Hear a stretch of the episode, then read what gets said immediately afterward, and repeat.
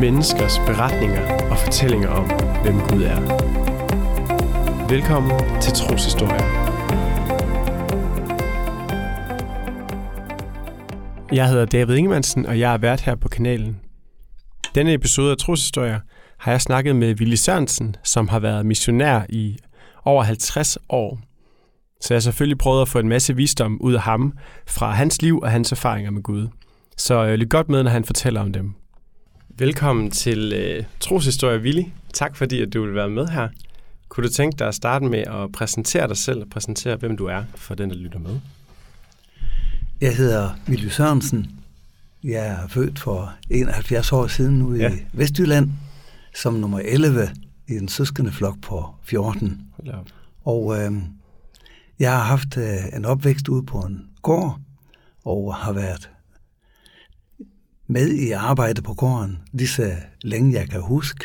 Vi var tidligt med, når der skulle tærskes, og der skulle hakkes roer, og hjælpe til med forskellige ting. Og øh, jeg har haft en opvækst, hvor jeg har haft lov til at have duer, og kaniner og geder, og hmm. fik en kalv foræret af min far på et tidspunkt. Så på den måde har jeg været involveret, og har haft et hjem, hvor at jeg må bare sige, at det var en fantastisk øh, barndom og opvækst.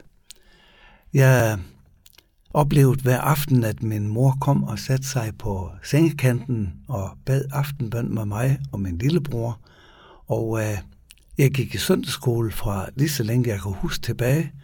I begyndelsen sad jeg bag på cyklen hos min storsøster, og øh, siden fik jeg så selv cykel og kunne selv cykle med i søndagsskole. Derhjemme var det sådan, at når vi gik til bords, så læste min far bordbøn, i Jesu navn går vi til bord, og han læste hele bordbønnen. Mm. Og når vi var færdige med at spise det, så tog han andagsbog, næsten altid en af Kai Jensens andagsbøger. Det var Kai Jensen, der var årsag til, at min far blev omvendt og kom til personlig tro. Mm. Og når det var læst, så takkede han Gud for maden og for dagligt brød, bad om, at vi måtte få lov at mødes hjemme ved Guds højtidsbord når vi skulle flytte her fra jorden. Så på den måde var troen øh, noget, der hørte med som en naturlig del af mit liv.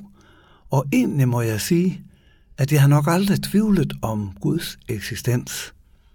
Men senere, og det kommer jeg også ind på, der kom jeg i tvivl om mit eget forhold til Gud.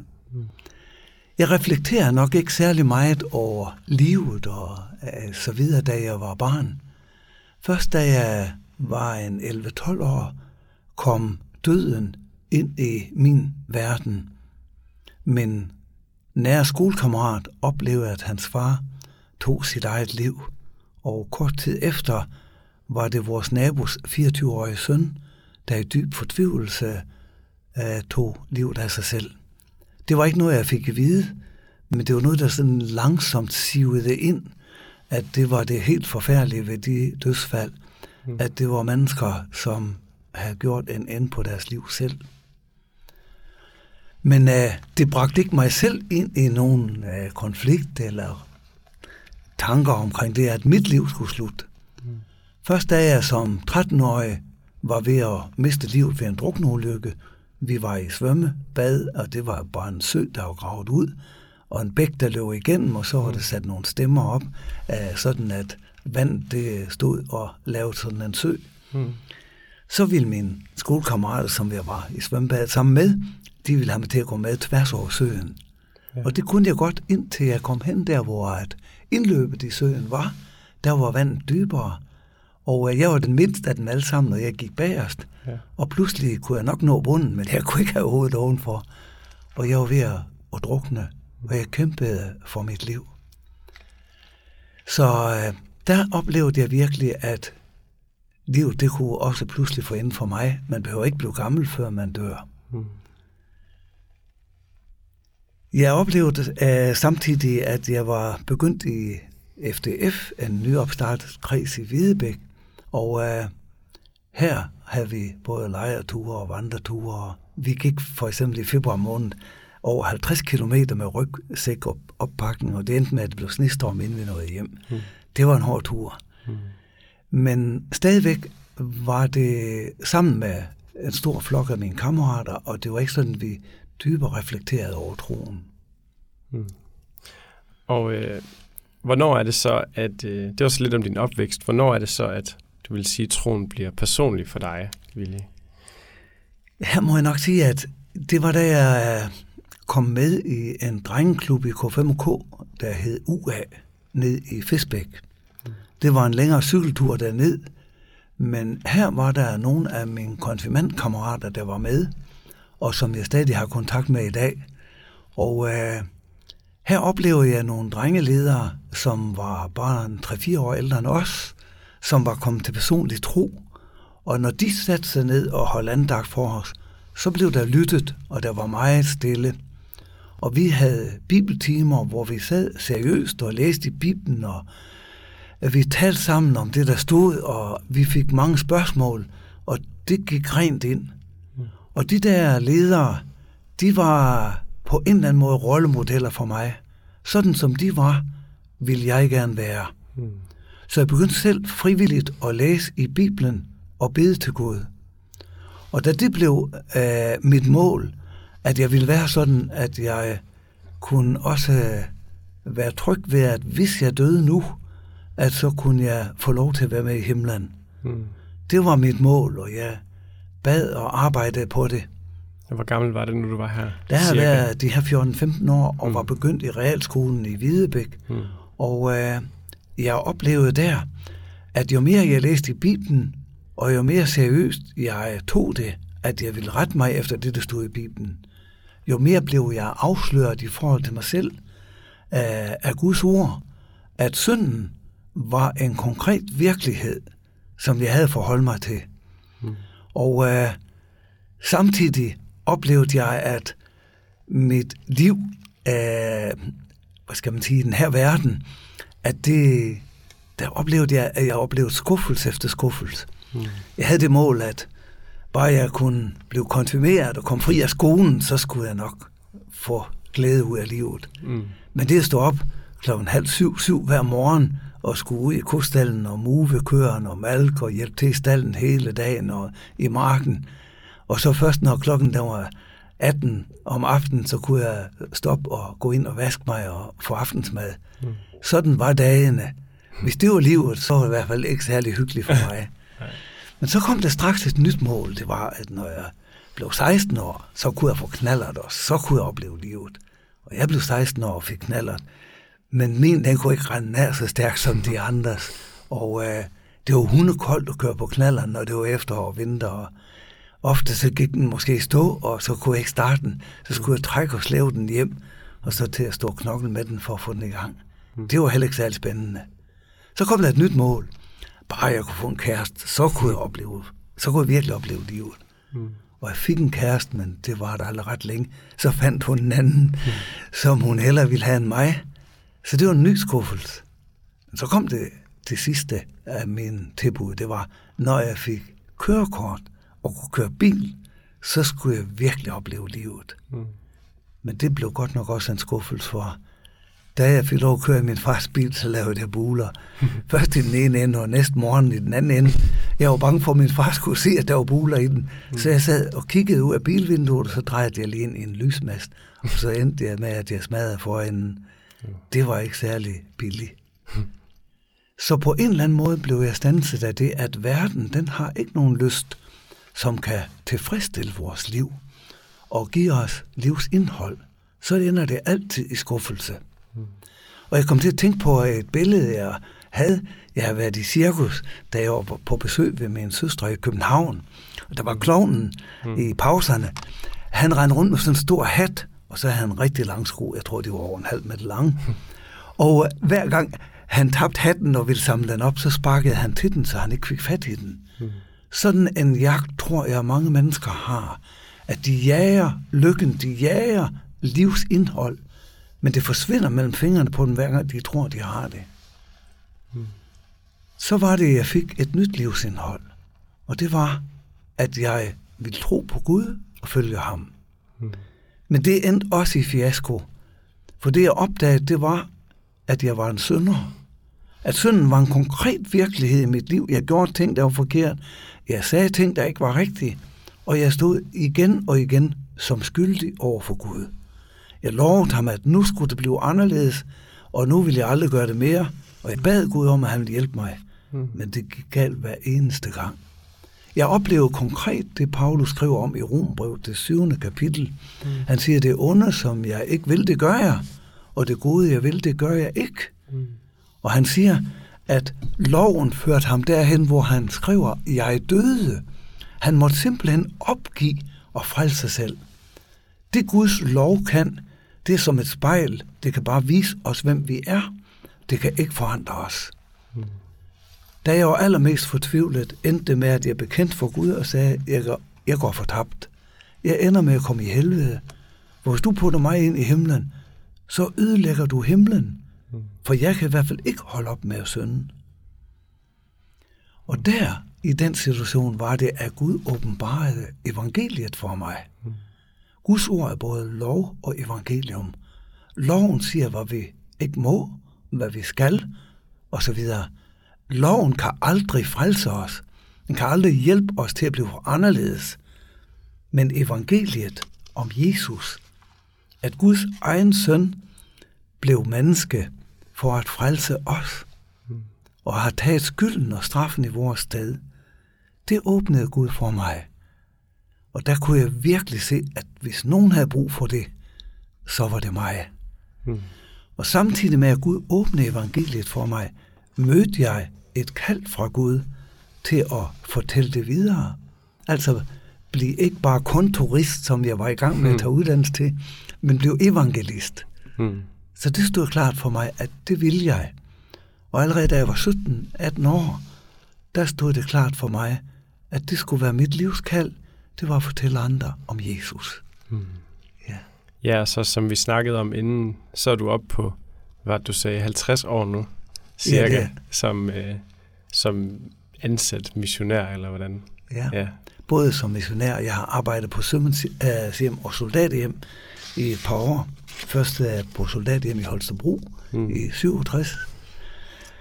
68 og så senere på Aalborg Sømandshjem, hvor jeg var i halvandet år, og der blev jeg gift og blev far til vores ældste barn. Mm.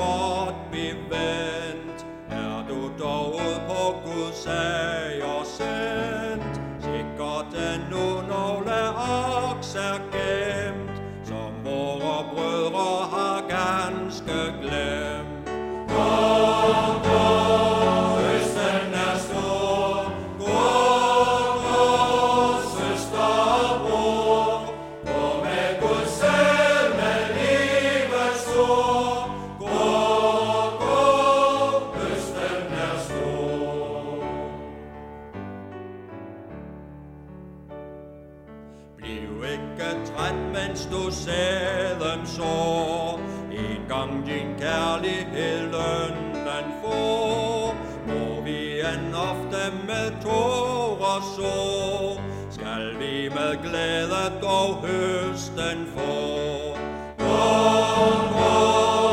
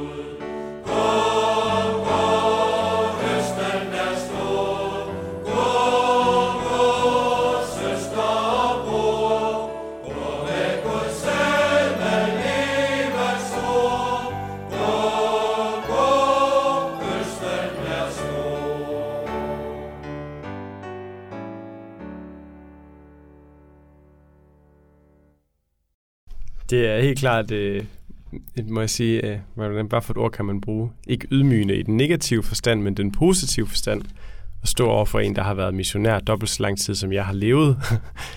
øhm, Willy, hvis, øh, hvis du lige kan, hvis du har nogen i, i tankerne, så kunne det jo være spændende at høre, om der er nogle vidnesbyrd fra øh, dit liv, som, som, som står særligt ud for dig som noget, du øh, kunne have lyst til at dele videre af, sådan fra din efterhånden jo lange tid som øh, missionær. Ja, om du har nogen der. Jeg har så mange, så at vi kan bruge resten af dagen. Det, Måske at du fortæller. skulle vælge nogle få men, men, men det, jeg kan gøre generelt, det er, at jeg kan sige, at jeg vil fortælle alle jer, der kommer til at høre det her, mm. at Gud er dig meget nærmere, end du tror. Og du kan altid henvende dig til ham. Og jo ældre jeg bliver, jo mere ydmyg bliver jeg overfor Guds kærlighed til os mennesker. Uanset hvordan vi har levet, og hvad vi har stået i, og hvilken nød vi er i. Jeg får mere og mere frimodighed til at sige til mennesker, uanset hvilke problemer de står med, Gud kan hjælpe dig. Mm. Og det er helt konkret, når jeg har siddet med computer og printer, der overhovedet ikke vil virke, og min søn havde skrevet sin uh, studenteropgave ind på computeren, hvor jeg ikke var hjemme. Jeg har lige fået sådan en monstrum, og havde ikke en pind forstand på det, men jeg havde skrevet ned på en selv, hvad jeg skulle gøre. Mm. Kom jeg hjem først på natten fra møder i Akker, hvor jeg havde været flere dage, og han skulle aflevere den næste morgen kl. 8, og hvis ikke han afleverede, så var han ikke bestået. Okay. Og han viste mig nogle stykker papir, hvor der stod en hel masse bogstaver ude i en pærvælling, men det hang overhovedet ikke sammen. Man kunne intet læse. Og han sagde fortvivlet, far, hvad gør vi? Så sagde jeg, jamen har du gjort sådan og sådan og sådan? Ja, det havde han. Så sagde vi prøver igen. Og vi prøvede en gang mere, og den printede nøjagtigt det samme givet mig ud mm-hmm. en gang til. Det var ikke, det var ikke noget, der kunne afleveres. Mm. Så sagde jeg til ham, jeg synes, vi skal bøje vores knæ og bede Gud om, at han vil gribe ind og hjælpe os. Mm. Og det gjorde vi. Og så gjorde vi det en gang til, nøjagtigt magen til gangen før. Og så printede den opgaven ud fuldstændig som den skulle. Og så sagde jeg til min dreng, nu bøjer vi vores knæ og siger Gud tak, fordi han har forstand på computer. ja. Eller bilen, der gik i stå en aften, vi var på vej hjem. Fuldstændig, øh, strømmen bare forsvandt, og så blev det fuldstændig mørkt. Ja. Min Ford Escort var kun to år gammel, og havde ikke kørt alle mange kilometer. Men øh, nu holdt jeg der med min kone og to små børn i bilen, og min kone sagde, hvad gør vi? Så sagde jeg, jeg folder mine hænder og beder, om, og så skal vi bede om, at Gud vil hjælpe os godt hjem. Mm. Og det gjorde vi. Og så drejede jeg tændsnøglen, og den startede uden problemer, der var fuld lys på, så kunne vi køre videre. Men kun to kilometer, så begyndte lyset at forsvinde, og motoren satte ud og kørte i stå, og til sidst kørte vi bare i mørke, så jeg drejede hurtigst muligt en lille smule til højre, og da det begyndte at humpe, så stoppede jeg. Mm. Så holdt vi igen i rabatkanten. Mm. Der var fem kilometer tilbage til Brande. Så sagde jeg, at vi må bede en gang til, og det gjorde vi. Vi bad Gud om, at han ville lade bilen starte. Og øh, det gjorde den, og vi kørte hjem. Næste dag kørte jeg på værkstedet, og han sagde, at han kunne ingenting finde, og der blev aldrig problemer siden med bilen. No. Men vi fik en erfaring af, at Gud svarer på bøn. Mm. Og øh, ja, jeg kunne fortsætte. Der ja. er utrolig mange situationer. Fantastisk. Både i mit eget liv, men også konkret, når jeg har bedt for andre mennesker. Mm.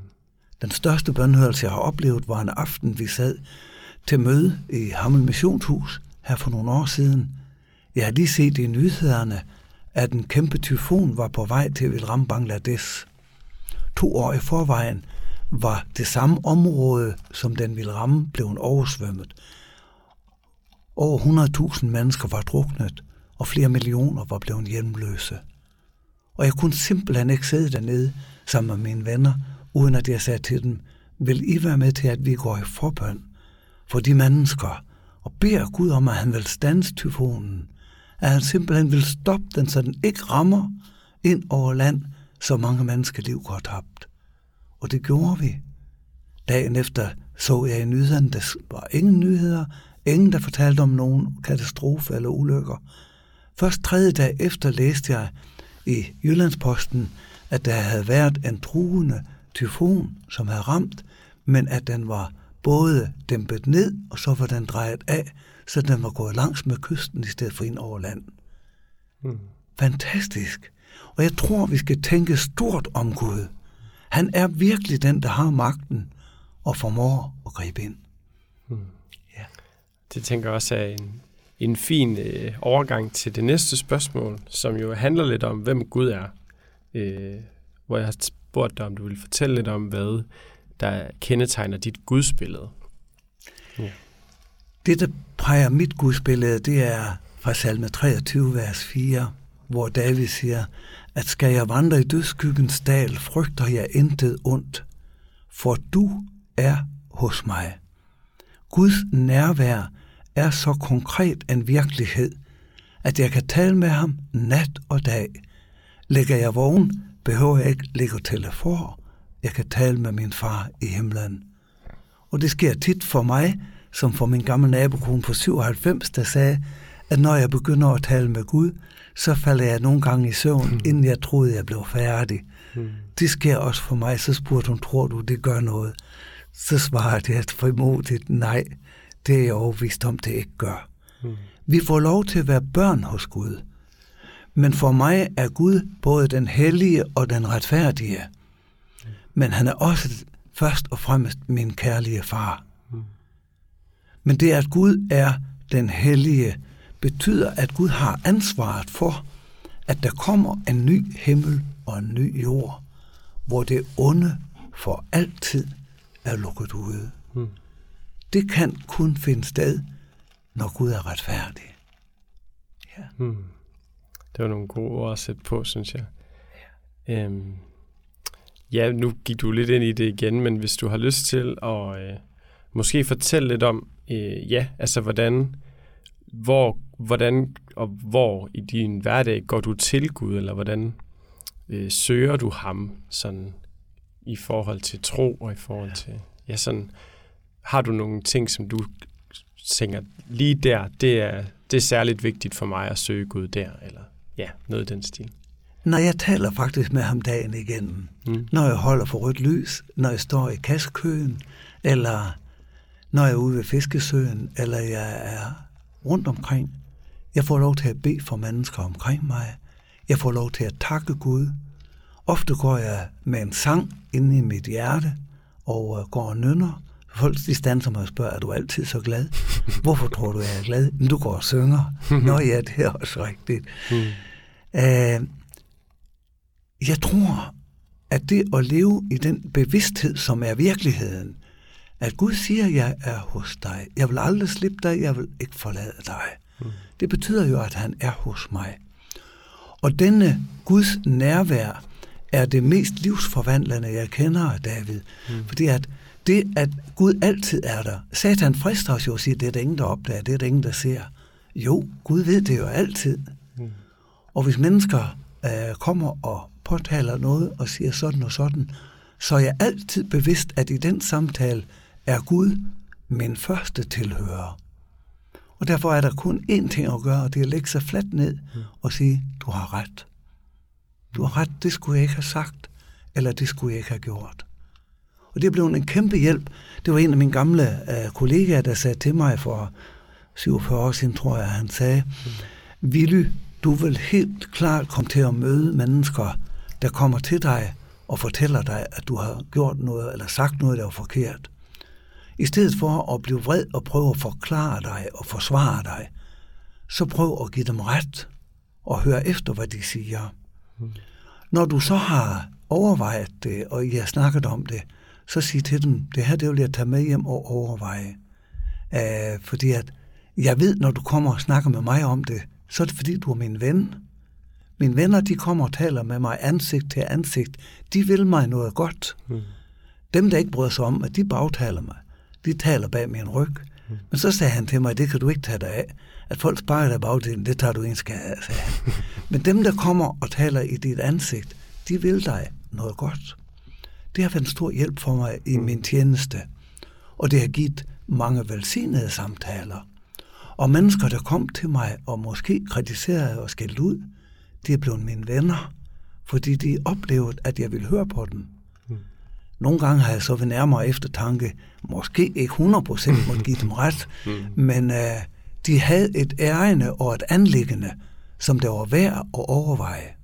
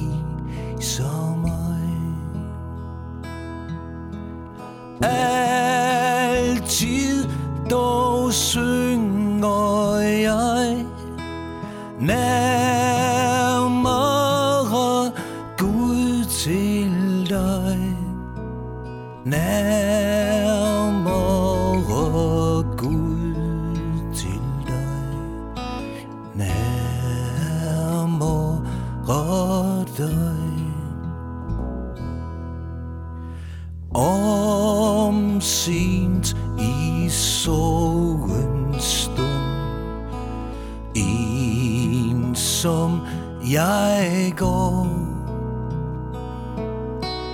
Og har til leje kun Stenen så hård. Drøm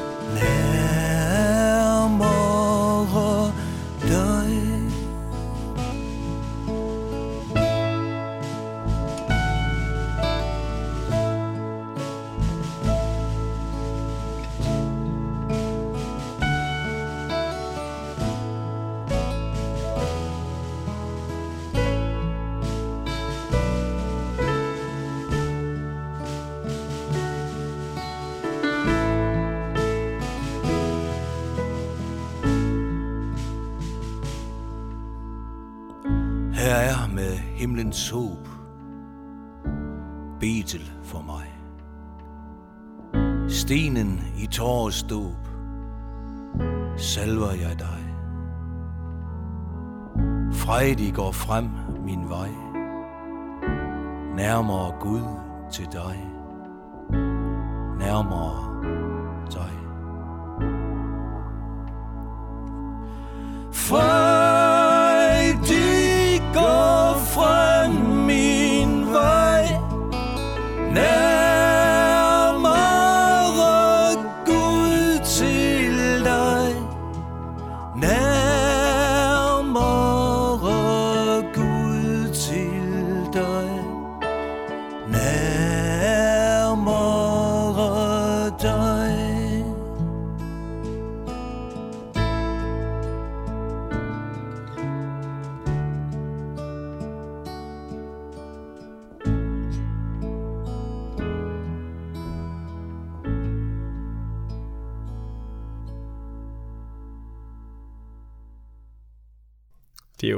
meget inspirerende, synes jeg, at høre om, at du går og nynner og sådan nogle ting. Jeg får lyst til at spørge dig, om, om du aldrig kommer i tvivl. Jo, om mig selv, der er der altid grund til at tvivle. Men hvis det gælder Jesus og Guds ord, så har jeg det privilegium, at her har Gud holdt mig fri for at tvivle. Jeg har alt mulig grund til at tvivle om mig selv, og det har jeg ikke bare lært af mit eget liv, men jeg har også lært det af Søren Kierkegaard. Han skriver et sted lige her op til påske, han skriver om Jesus, der ligger grædende i Gethsemane og bliver svigtet af sine disciple, der sover, og siden oplever, at de alle sammen løber, og til sidst forråder de ham. Der siger han, at han glemmer aldrig det syn, fordi at han her ikke kan holde sig selv udenfor og bare tænke, at det er de andre, der svigter. Men han siger det sådan, jeg tror om mig selv, jeg tror aldrig mig selv mere, og jeg vil heller ikke lade mig bedrage, som om jeg var bedre, fordi jeg ikke blev prøvet på samme måde som dem, der var samtidige med Jesus. Nej, bange for mig selv, som jeg er blevet, vil jeg søge min tilflugt hos ham, den korsfæstede. Ham vil jeg bede, at han vil frelse mig fra det onde og frelse mig fra mig selv. Kun frelst ved ham og hos ham, når han holder mig fast, ved jeg, at jeg ikke skal forråde ham. Jeg vil ikke, og jeg kan ikke forråde ham. Han bevæger mig uimodståeligt. Jeg vil heller ikke lukke mig ind i mig selv med min angst for mig selv, uden at jeg viser ham fortrolighed. Jeg vil ikke slutte mig inde i mig selv med denne skyld, at også jeg har forrådt ham. Jeg vil hellere som skyldig tilhøre ham. Og jeg ved en ting, og det er, at han har givet mig det løfte, at dem, der kommer til ham, vil han aldrig støde bort. Så har jeg nok lige to ting, jeg mere vil tage med her. Mm. Det er den vidshed, jeg har fået om, at når jeg står op om morgenen og går i gang med en ny dag, så er hans nåde ny hver morgen. Som Guds barn og Jesu bror får jeg lov til at begynde forfra. Og jeg får lov til at vide, at jeg er sat fri fra min fortid. I Guds børns liv er der ikke noget i fortiden, der hindrer os i at have en evig fremtid hos ham, sammen med ham. Hvorfor ikke? Nej, for når jeg tror på Jesus, så tror jeg på ham, der har skaffet mig den position hos Gud, at jeg kan stå, som Efterbrev 4, 1 vers 4 siger, at jeg kan stå uden fejl og mangler for Guds ansigt i kærlighed.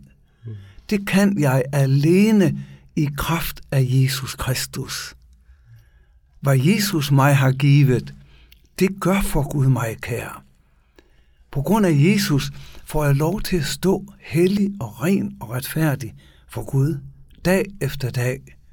Det er min base. Det er min tryghed. Det er det, jeg stoler på. Ligesom jeg stoler på en stol, jeg sætter mig på, så hviler jeg. Sådan får jeg lov til at hvile på det, Jesus har gjort for mig. Det sætter mig fri til at gå ud og tjene min næste og tjene Gud lige her, hvor jeg er sat. Hmm. Tak for det, Willy. Lad det, lad, os, øh, lad det blive de sidste ord. Tusind tak, fordi at du vil være med her, og du vil dele din historie med mig og dem, der kommer til at lytte det, øh, bagefter.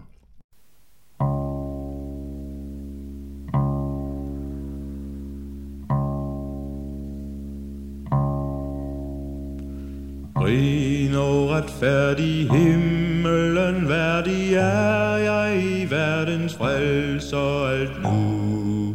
Ordet forkynder, at mine synder kommer han aldrig mere i hu. O, jeg er frelst og særlig, fordi synden har gjort mig virkelig fri fra nøden, dommen og døden. Amen, halleluja.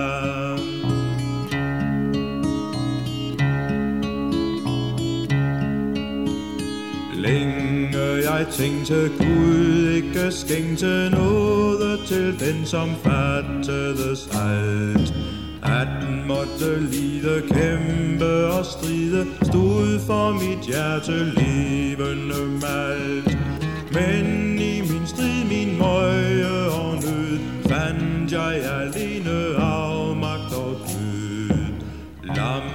Lammet har vundet, blodet der rundet, amen, halleluja.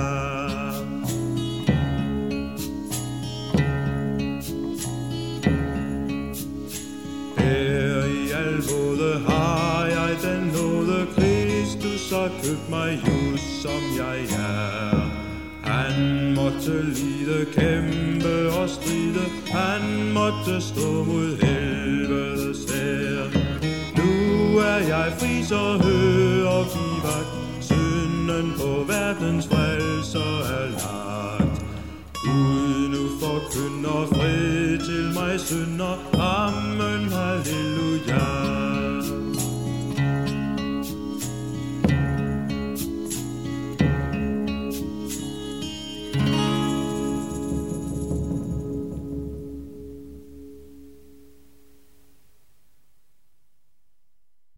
Det var alt for denne episode. Find os inde på imedia.dk eller inde på Facebook-siden Troshistorier. Hvis du er inspireret af, at øh, Willy han havde så meget godt at dele ud af, så kunne jeg jo opfordre dig til, om du har lyst til at stille dine bedsteforældre nogle af de samme spørgsmål og høre, om de også måske har noget visdom at dele ud af fra deres liv med Gud, hvis de er kristne. Det kunne være en lille udfordring herfra.